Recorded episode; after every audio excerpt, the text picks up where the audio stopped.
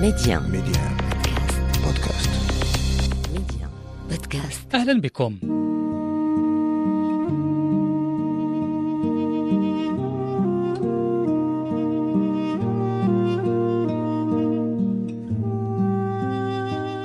موضوعنا اليوم عن التوراة.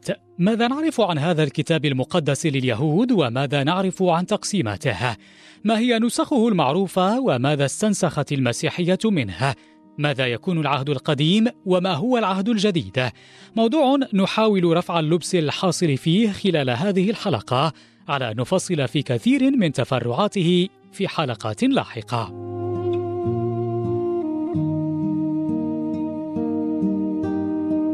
لمناقشة هذا الموضوع نستضيف الأستاذة كريمة نور عيساوي أستاذة تاريخ الأديان بكلية أصول الدين بجامعة عبد الملك السعدي بمدينة تطوان. أهلا ومرحبا بك أستاذة كريمة وشكرا على قبول الدعوة. مرحبا أستاذ أهلا وسهلا. إذا أستاذة كريمة حينما نتحدث عن الكتاب المقدس بالنسبة لليهودية ما المقصود به تحديدا أستاذة كريمة كثيرا ما نسمع عن العهد القديم والعهد الجديد والأسفار والإصحاحات لكن قلما ندرك هذه الاختلافات والفروقات أو حتى تقسيمات الكتاب المقدس ذاته. هل لك أن تقربين بتبسيط من هذا المؤلف إذا سمحت؟ بطبيعة الحال إن مصطلح الكتاب المقدس هو كلمة تدل في اللغة اليونانية على لا بيبل وهي مصطلح يدل على الكتب في حالة الجمع لكن هذا المصطلح تحول في اللغة اللاتينية أي الكتاب في حالة الإفراد ونجد ذكرا لهذه التسمية التسمية في سفري المكابين الأول والثاني. الكتاب المقدس ينقسم إلى قسمين. العهد القديم Ancien Testament والعهد الجديد نوفو تيستامو وكلمة تيستامو مشتقة من اليونانية وتعني الميثاق أو العهد الذي قطعه الإله مع بني إسرائيل يلتزم بمقتضاه تفضيلهم على الأمم الأخرى وحمايتهم في مقابل أن يخلصوا له العبادة. العهد القديم هو الشق الأول من الكتاب المقدس وهناك تسميات أخرى أطلقت عليه منها التناخ أو مصطلح التوراة من باب إطلاق الجزء على الكل أو المقرى أو الناموس أو الشريعة أو التعاليم. وهناك من يطلق على العهد القديم اسم القرآن خاصة في الكتابات اليهودية العربية لأنه يقرأ ويتلى في البيع والكنائس. بالنسبة للعهد القديم ينقسم إلى ثلاثة أقسام. أولا التوراة ثانيا الأنبياء ثم المكتوبات التوراة توراه الأنبياء نيفيئيم باللغة العبرية والمكتوبات كتوفيم بالنسبة للتوراة هي تنقسم كذلك إلى خمسة أسفار السفر الأول هو سفر التكوين وينطق باللغة العبرية بريشيت الصفر الثاني صفر الخروج شاموت.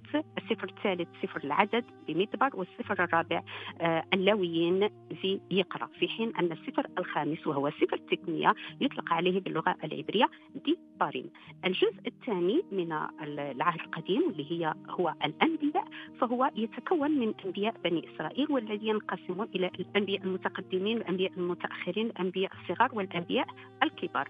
ثم هناك الجزء الثالث اللي هو المكتوبات واللي يتكون من نشيد الأناشيد المزامير الأمثال وأسفار الحكمة.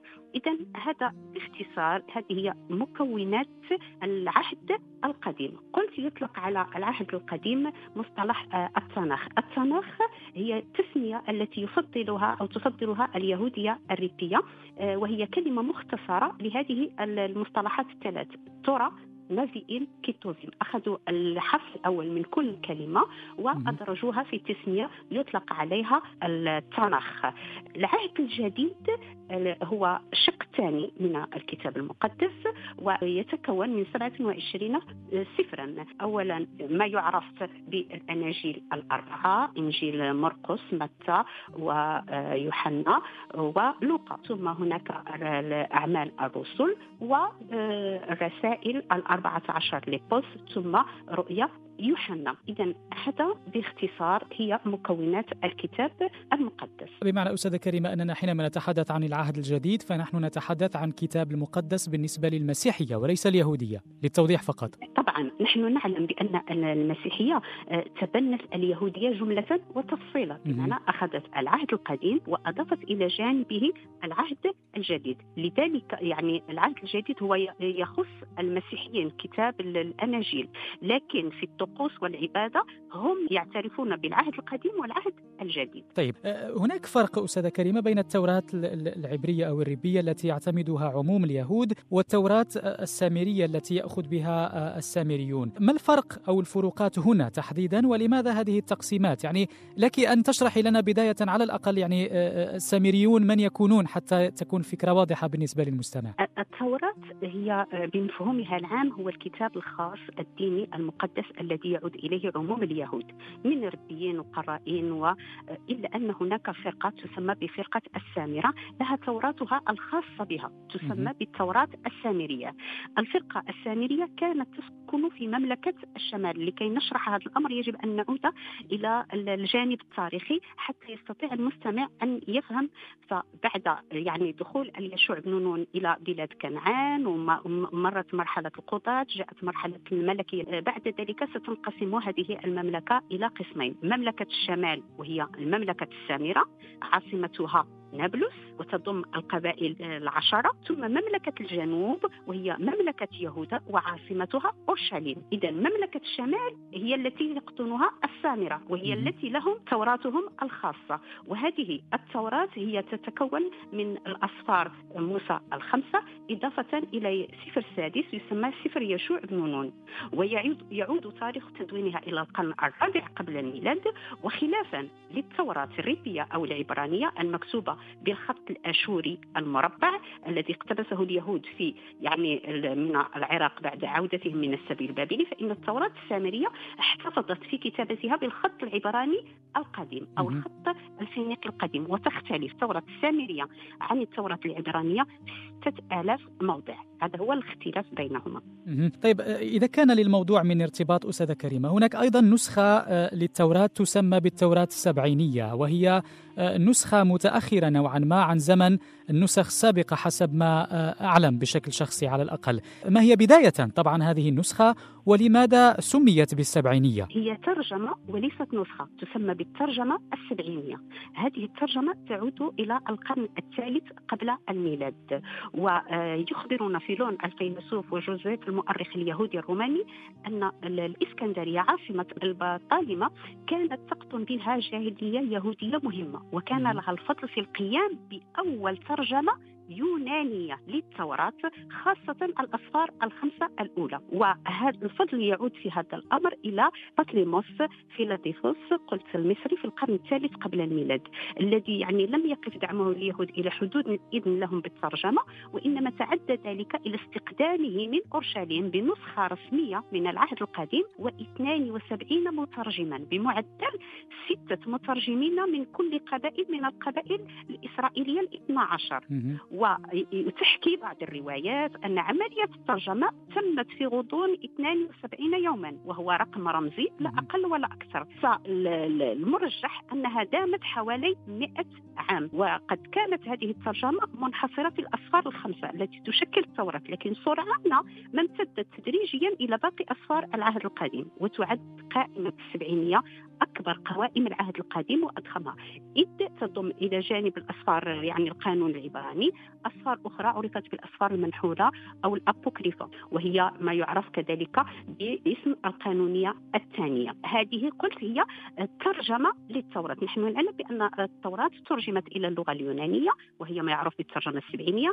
ترجمت إلى اللغة الآرامية وهو ما يعرف بالترجم ترجمت كذلك إلى السريانية وهو ما يعرف بالبشيطة. ترجمت كذلك إلى اللغة العربية في القرن التاسع الميلادي على يد سعيد بن يوسف الفيومي والذي يطلق عليه سعدية نعم مصري. طبعا. أه، سؤالي الأخير لك أستاذة كريمة هو ما الذي أخذته المسيحية عن اليهودية؟ طبعا هنا سنعود لسؤالنا الأول. ما الذي أخذته المسيحية عن اليهودية من مسميات الكتاب المقدس ومحتوياته حتى أه، أه، ولو بشكل مختصر لأننا نسمع كذلك عن كما قلنا العهد الجديد وعن النسخ الأبوكريفا أو المنحولة في المسيحية. إذا كيف يكون هذا التقاطع وأين يكون الاختلاف؟ قلت سابقا بأن المسيحية تبنت اليهودية جملة وتفصيلا فيما يتعلق بالعهد القديم. غير أن العهد القديم آه، اليهودي يختلف عن العهد القديم عند الكاثوليك والأرثوذكس ويتفق مع العهد القديم عند البروتستانت. بمعنى أن العهد القديم عند الكاثوليك والأرثوذكس يزيد بسبعة أصفار تسمى هذه الأصفار هي بالأصفار المنحولة أو الأصفار الأبوكريفة. هذه الأصفار هي طوبيا يهوديت الحكمة ابن سراخ وباروخ والمكابين الأول والمكابين الثاني. في حين أن هذه الأصفار تسمى عند الكاثوليك بالأصفار القانونية الثانية. أما عند اليهود والبروتستانت فتسمى بالأبوكريفة وبالتالي فإن العهد القديم اليهودي والبروتستانتي يتكون من 39 سفرا في حين أن العهد القديم عند الكاثوليك والأرثوذكس يصل إلى 46 صفرا هذا التقسيم يختلف حتى على مستوى التسمية فعند البروتستانت ينقسم العهد القديم إلى الكتب التاريخية وكتب الشعر والحكمة وكتب النبوة في حين عند اليهود تسمى بالتوراة والأنبياء والمكتوبات كما أشرت سابقا. أستاذة كريمة نور عيساوي أستاذة تاريخ الأديان بكلية أصول الدين بجامعة عبد الملك السعدي بمدينة تطوان. ممتن لك سيدتي الكريمة على وقتك وعلى كل هذه التوضيحات. شكرا لك. شكرا لكم على الدعوة. ميديا. ميديا. بودكاست. ميديا. بودكاست.